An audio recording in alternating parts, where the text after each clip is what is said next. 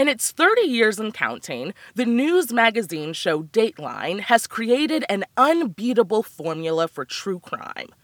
Over the course of an episode, you hear a mystery that sounds stranger than fiction. The towns, I mean, they sound out of a pulp novel. It began in a little town in Missouri, place called Troy, where people can live in what feels like country and still spend their days working an hour away in St. Louis. Feeding you details, you can almost see it. Little off Highway H, there's a dead end street called Sumac Drive. And on that street, there's a house nestled right on the corner. And the characters. They're accused of heinous things. But how could that be true because they're so unassuming? She's the doting next door neighbor, the soccer mom, or your old coworker. It was during that second marriage that Pam struck up a friendship with a part time disc jockey named Betsy Faria. Betsy and Pam met while working together at State Farm Insurance. She couldn't possibly do it. Or could she? That, or could she? That is Dateline. Keith Morrison is always gently probing, questioning if what we know is what we really know, and teases that he might know a little more than you. But you gotta stick around to hear about it. It's a template that's so reliable, it's almost comforting. Sometimes people tell me they fall asleep to it.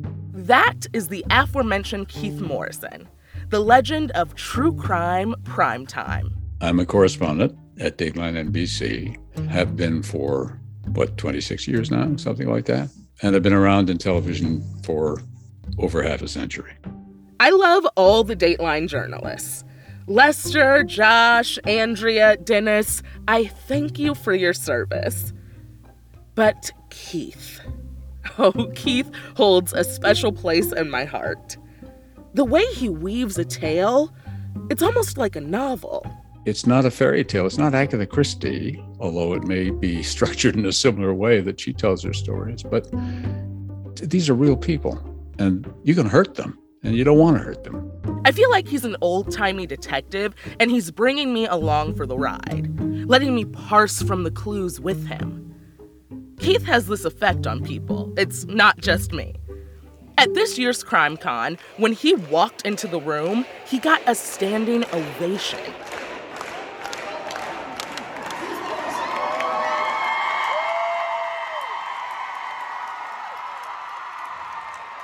You'd think the 74 year old Silver Fox was Harry Styles walking on stage at the Hollywood Bowl.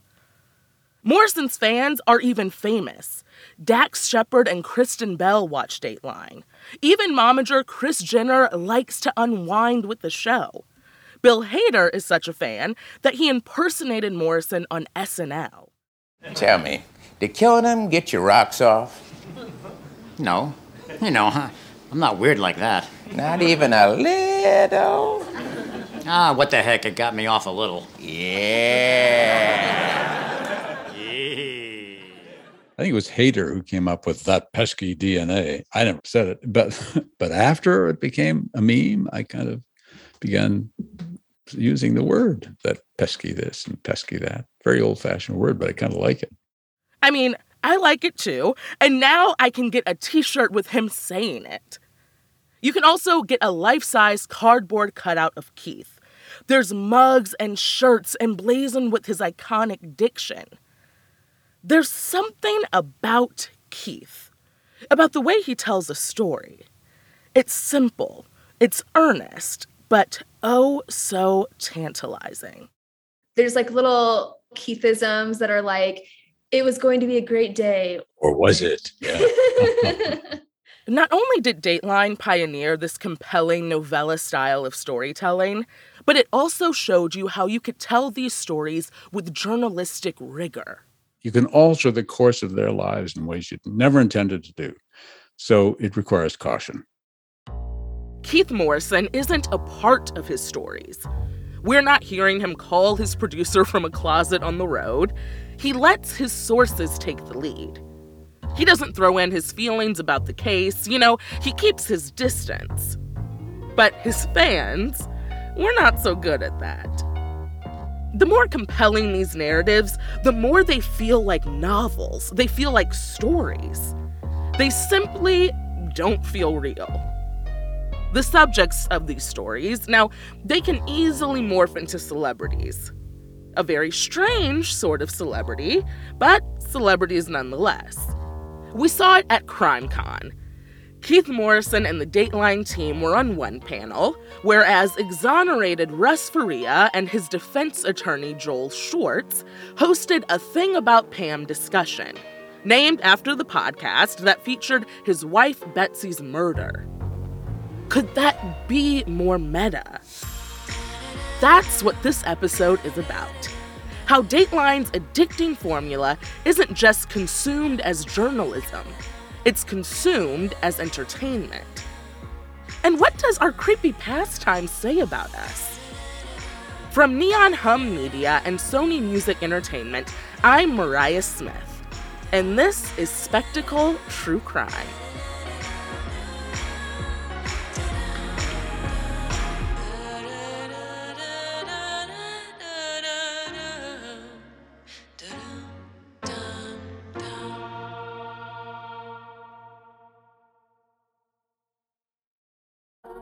Have you ever felt like escaping to your own desert island? Jane Gaskin did exactly that, trading in the family home to begin a new life in the tropics. But she soon discovers that paradise has its secrets. I'm Alice Levine, and this is The Price of Paradise the island dream that ends in kidnap, corruption, and murder. Wish you were here? Follow The Price of Paradise now, wherever you listen to podcasts. Welcome to True Spies, the podcast that takes you deep inside the greatest secret missions of all time. Suddenly, out of the darkness appeared Bin Laden. You'll meet the people who live life undercover. What do they know? What are their skills? And what would you do in their position? Vengeance felt good. Seeing these people pay for what they'd done felt righteous. True Spies from Spyscape Studios, wherever you get your podcasts. Dateline is synonymous with true crime, but the show wasn't always that way. Morrison remembers when he came to Dateline in 1995. He had experience reporting stories for NBC Nightly News and The Today Show, and he anchored a national show back home in Canada. I was ready for a change, and um, I thought it'd be great to get into a something where you could get your teeth into a story and spend some time in it. Dateline was a typical news magazine show. It had four or five stories in an hour long episode, all kinds of stuff, from profiles to politics and everything in between, competing with the likes of CBS Sunday Morning or 60 Minutes. But what we discovered along the way was when we did a crime story, the numbers would go whoop, and people were paying attention. So we made longer crime stories, and it worked even better. And it's gone from there. Keith wasn't immediately stoked on the idea of leaning into true crime full force. And at the beginning, sometimes I think, why are we doing this one? Let's do something else. But eventually, you know, people want to tell their stories. They want to talk about their loved one that maybe was killed. It's cathartic in some ways. It's always a surprise to me when it is to people, but it is. Even though it can feel voyeuristic to some, to the people impacted by these crimes, it's a service. There's also a distance between Keith and the subjects. Sure, he does go in the field and sit down face to face with folks, but he's not a part of the story. But there's a first time for everything, isn't there? Sorry, that was just me trying to channel my inner Keith Morrison. Morrison never intended to become part of the story. But then the murder of Betsy Faria came around. Betsy was stabbed to death in her home. When Dateline jumped on the story, her husband was currently serving a life sentence for her murder. I remember my first encounter with it was when I met Russ Faria in prison, the man who was convicted of killing his wife, Betsy, and uh, talked to him and talked to his lawyer and realized something was certainly amiss here. Dateline producers were doing what they do reporting the story, calling sources, knocking on doors. But one source in particular, now, she seemed evasive. And let's just say things started to get a little weird. If you're not familiar with the thing about Pam, you know, the Dateline episodes, spoiler alert, there's a few, or the podcast, or the series starring Renee Zellweger, my producer Joanna Clay and I will give you all the basics. So it's shortly after Thanksgiving 2013 when a Dateline producer, her name is Kathy Singer, gets these messages. And so it's these messages about Russ Faria and him, you know, allegedly killing his wife. And at this point, Russ had already been convicted and was in prison. Right. So her bosses ask her, you know, hey, can you look into this? So, Kathy, of course, reaches out to Russ Faria's attorney, Joel Schwartz. And initially, which I find, I kind of get how she felt this way, but Kathy was skeptical of Joel, the attorney, because he was absolutely convinced that Russ was innocent. Totally. But something that stuck out to Kathy was that Joel had an idea of mind of who did it. It wasn't just that he thought Russ was innocent, it was that he actually knew who did it. And so this really piqued Kathy's curiosity. And so she gets in the car, drives five hours from Chicago to Troy, Missouri, where this happened. And she's doing, you know, what she does best. She's knocking on doors and she's starting to learn that the story isn't as straightforward as it appeared.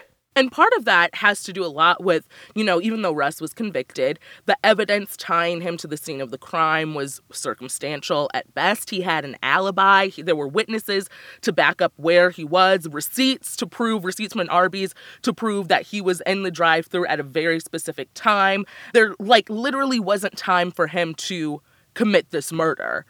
And then on top of all of that, there was this woman, Pam.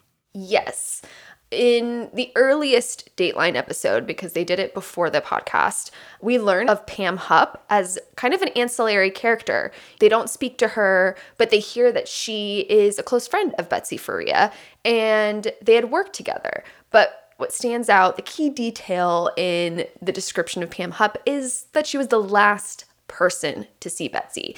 And curiously, four days before her murder, she had Betsy make her the beneficiary of her life insurance policy. And you know, that's pretty suspicious because Betsy has children. She had a husband. She, you know, had a living parent, her mom. So it was like, why skip over all these people and go to Pam? But why Pam? Why would Betsy choose her? She's been on the record saying that Betsy wanted her to have the money so that she could help her daughters out when they needed it. And she was afraid that Russ, in his grief, would just spend too much money, especially on the daughters. Ah, yes, the spendthrift husband. That's how Pam explained it. And while Dateline is kind of peeling back the curtain on this case, Pam gets nervous. Keith told me about it. But as we did more stories about it and law enforcement attention began to be focused on Pam Hupp, she quite naturally was a little bit, I think, resentful of, of the coverage we gave it and tried to arrange to, well, she impersonated a Dateline producer in order to try to find somebody she could take advantage of and put the blame back on Russ Faria. In this moment, Pam, as she is spiraling, as her plans aren't panning out as she had thought, I just have to reiterate how wild this whole thing is. So Pam picks up this dude, Lewis, on the side of the road, saying she's Kathy, the Dateline producer, and that she needs him to, you know, read something for the show, which already is very shady. She'll pay him in cash. But ultimately, her main idea was simply to find a body, a victim to kill, and frame it on Russ to try to clear her name. Pam ends up, no pun intended, shooting herself in the foot. I think it was the wise Bethenny Frankel who once said, the cover up is worse than the crime. so Pam ends up being, you know, the prime suspect in this guy's murder. And it also kind of changes the way the community is looking at the murder of Betsy Faria. Because this idea of Pam being a killer, well, it's not far fetched anymore. And, you know, to the outside viewer and to Kathy and the team at Dateline who started digging into this, it's wild that Pam was not taken seriously as a suspect initially for Betsy's murder. And now for Lewis, things were sort of clicking into place finally. And people were starting to see, oh, Pam isn't the regular woman who drinks big gulps. There's something lurking beneath the surface. Yeah, I don't think Keith or Kathy had any idea of how much of a role Dateline would play in the case. They're reporting on how the DA handled the murder of Betsy Faria. Well, it added some heat. And, you know, I, I don't think it's necessarily just the program. The, there were all kinds of people involved in that one. And the driving force was a remarkably good defense attorney who really managed to turn that ship around. So, Joel Schwartz is super handsome, charismatic from my home city, St. Louis, and very successful. And he was sort of the big shot attorney that came to Troy to help Russ, which also put a bad taste in certain people's mouths because, you know, he's an outsider coming in. Right. He had represented Russ in the first trial when Russ was convicted in 2013. But after all this media coverage about the case, you know, including all this Dateline coverage, it exposed some issues, including an inappropriate relationship between the DA and law enforcement. And so, to just make a long story short, Joel eventually gets Russ a retrial. Joel started preparing for a second trial, and that's when he found more things that troubled him. And at this retrial, he was able to sort of cobble together evidence that was, I mean, for lack of a better term, sort of concealed during the initial trial and sort of present Pam as the alternate suspect against Russ. So, Joel, spoiler alert, wins. Russ's conviction was overturned and he was freed, which was huge. And after all this, finally, Pam was eventually investigated and charged for Betsy's death. And she's given her not guilty plea. This is all ongoing, by the way. And she could stand trial. And she's currently serving a life sentence for the man she murdered, Louis Gumpenberger. Yeah, and something that I just think I wanted to drop in here is that when I was talking to Russ, which we'll get to later in the episode, I asked him how she's doing in prison, and he said she he heard she's a tutor, which I don't know. I just found curious. Of course, she would be a tutor. she thinks she's capable of truly everything, which clearly she's not. Also, I do want to point out that Pam being convicted of Lewis's murder and also, you know, being investigated for Betsy's murder sort of gave little cues and clues to people in her life about the death of her mother, Shirley Neumann, in 2013. And Shirley fell off a balcony. And on Dateline, they did investigate, like, they did this whole thing about you know, the weight of the uh, bars on the balcony, how she would have to fall, just doesn't pan out to be a natural fall. And people are suspecting that Pam might have allegedly had something to do with her own mother's death. The St. Louis County Police, a different police force, investigated Shirley's death right after it happened, and they ruled it an accident. But was that really what happened? After her mother's death, Pam got a payout of 130 grand.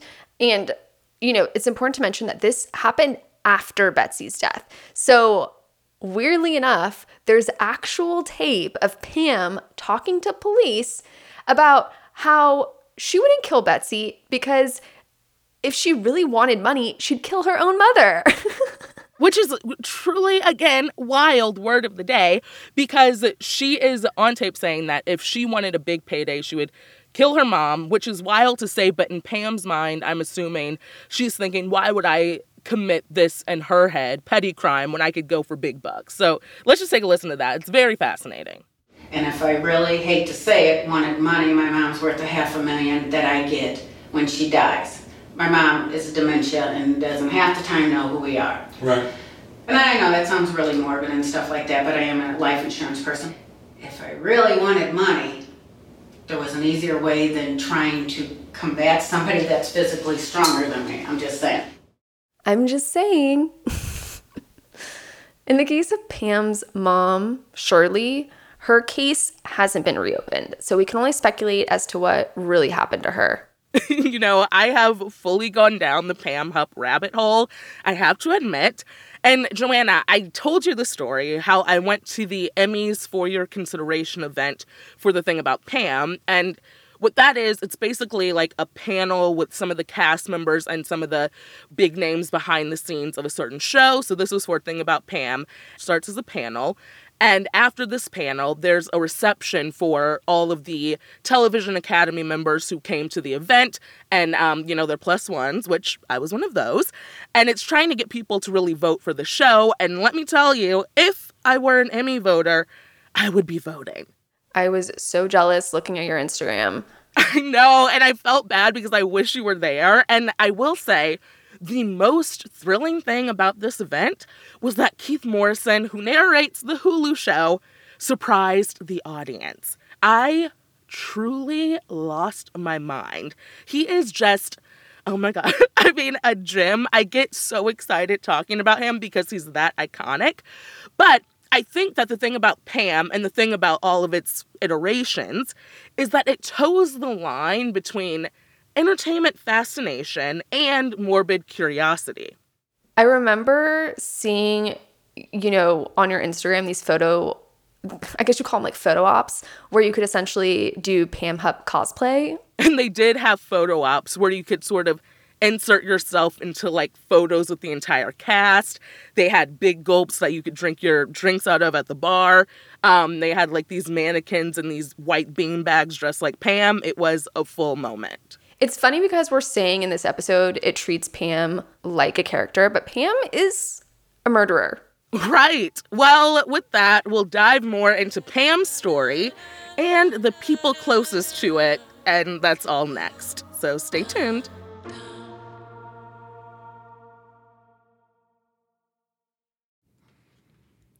You may have heard of the podcast Juicy Scoop. Wondered what it is?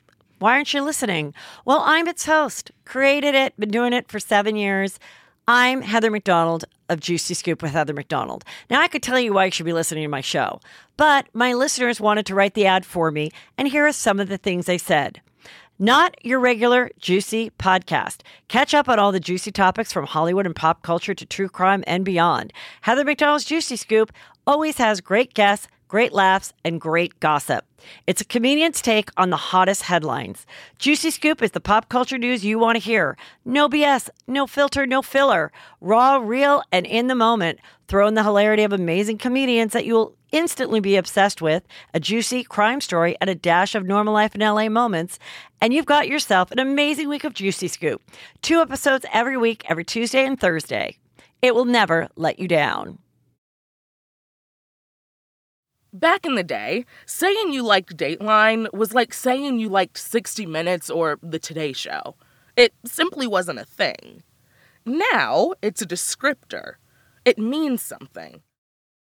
I mean, like in Only Murders in the Building, they use it as a descriptor. She is, the Selena Gomez character, is somebody that I think she does say, I fall asleep to Dateline or something to that effect. That's Lorraine Ali. She's a TV critic for the Los Angeles Times. Beforehand, it would almost be like saying you kind of watched your parents' news magazine and be like, yeah, why? But now it's like, oh, right, okay, we have a lot to talk about now. When Dateline changed its approach from general interest to true crime, it also changed the way it formatted the show.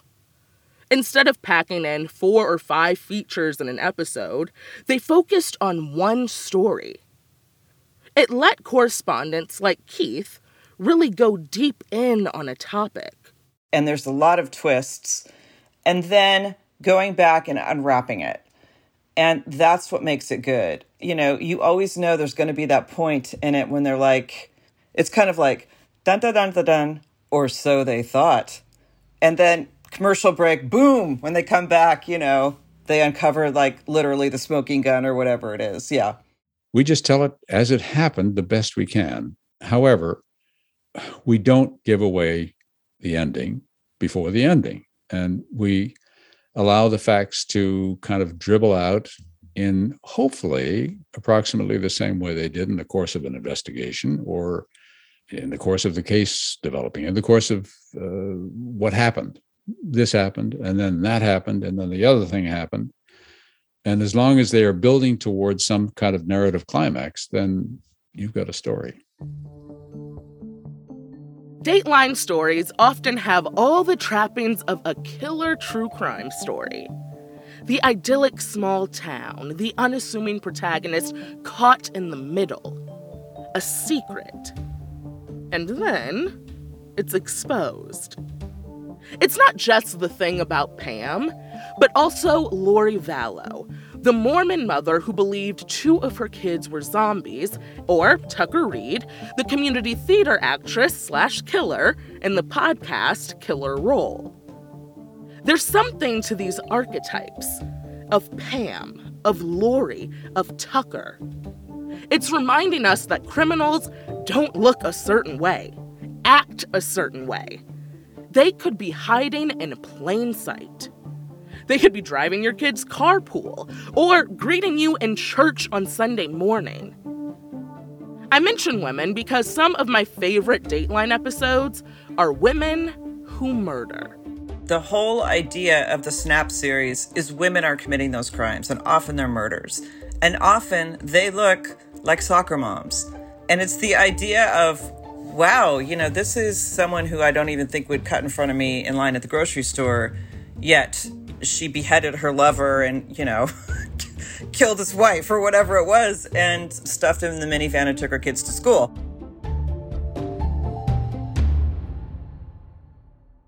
A couple months back, Joanna went to CrimeCon. That CrimeCon we mentioned earlier, where Keith Morrison was given the celebrity treatment. It's been around for a few years now, and as a spectacle listener, I'm sure you've either been to this or you're furiously making a note to book tickets to the next one. This last one was held in Las Vegas at the Bally's Hotel and Casino. Hosted by Oxygen, the three day convention attracts a few thousand fans there to hear from criminal profilers like Candice DeLong, former prosecutor Nancy Grace, or JonBenét Ramsey's father, John Ramsey. All while taking breaks to refill their wine or get another bottle of beer. Maybe buy some merch like a t shirt that says, Catching Killers, Not Feelings.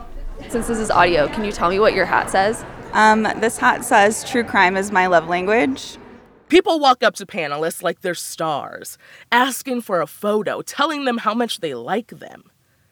It's at CrimeCon that Joanna ran into Russ Faria, the husband of the late Betsy Faria. What do you think about the fascination with true crime, with cases like yours? Well, I, I think uh, cases like mine, it could happen to anybody. I was just a normal guy going through my life, trying to take care of my family and make ends meet, just like most Americans. And all of a sudden, in a matter of hours, my life was turned upside down and everything was taken away and pulled out from underneath me. And I think people identify with that. If it could happen to me, it could happen to you or anybody else. And uh, so I think people are really concerned and they want to hear the story. CrimeCon rolled out the red carpet for Russ, as they should.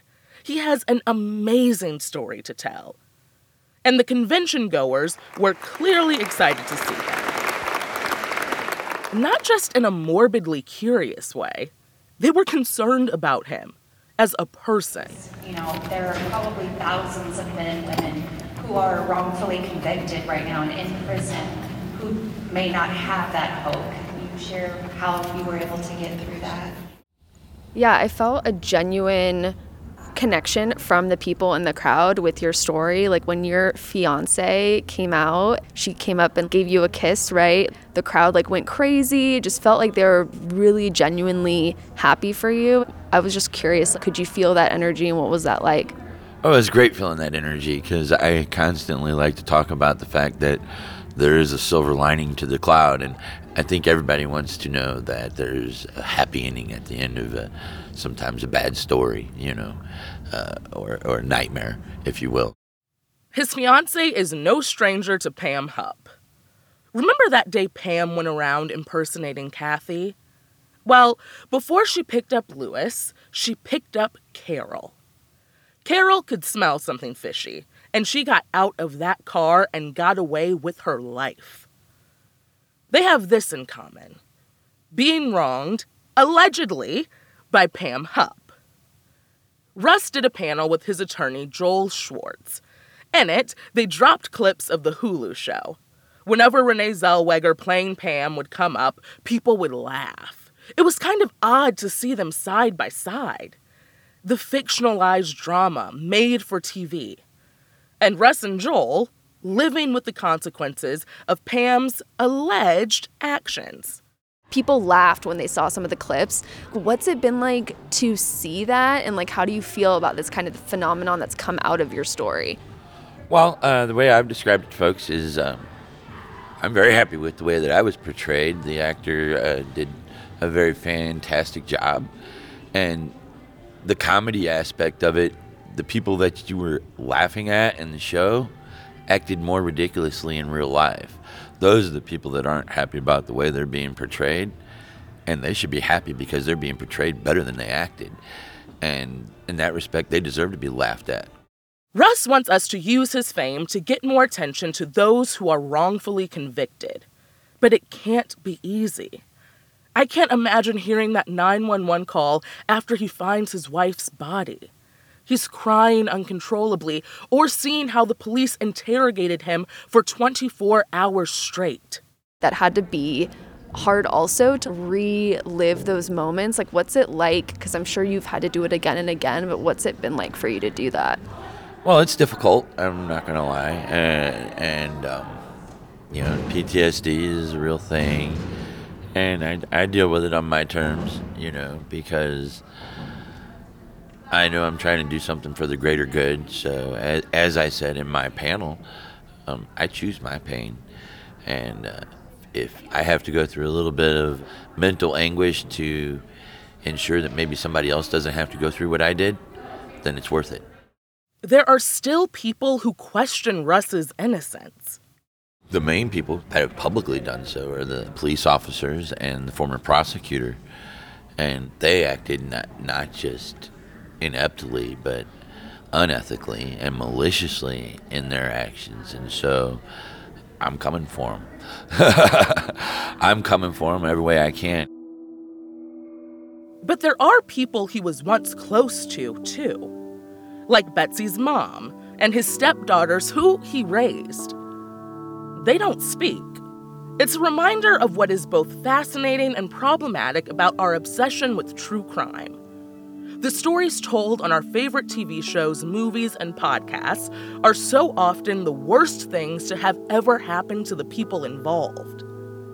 And telling these stories in an engaging way that doesn't feel exploitative is really hard. When real people become compelling characters, we can't help but imagine them as living in a different world, a different universe than you and me. And at CrimeCon, that alternate universe was reinforced. Seeing them on stage in front of 2,000 people. But sitting next to him in the VIP room, all of a sudden, he was just a guy.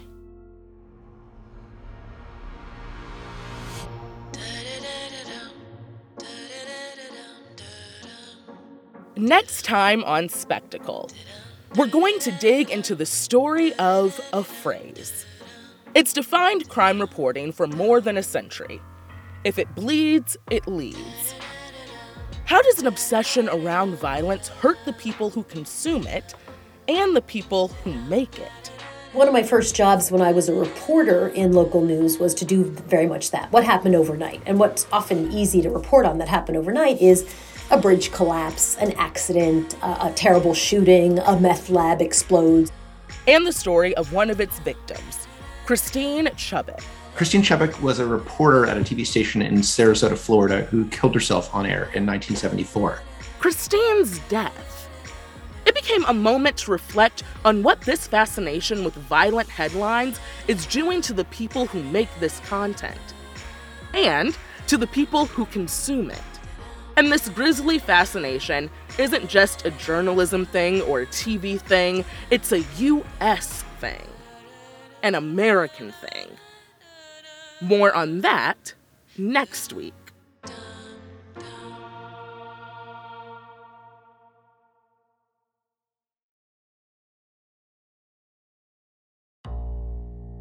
Spectacle True Crime is a production of Neon Hum Media and Sony Music Entertainment. It's hosted by yours truly. Our showrunner is Joanna Clay. Our executive producer is Jonathan Hirsch. Samantha Allison is our production manager. Liz Sanchez is our associate producer. Sound design by Hansdale Hsu.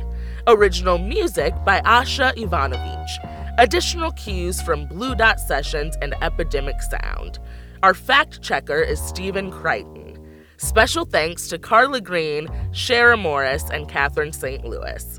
I'm Mariah Smith. See you next week.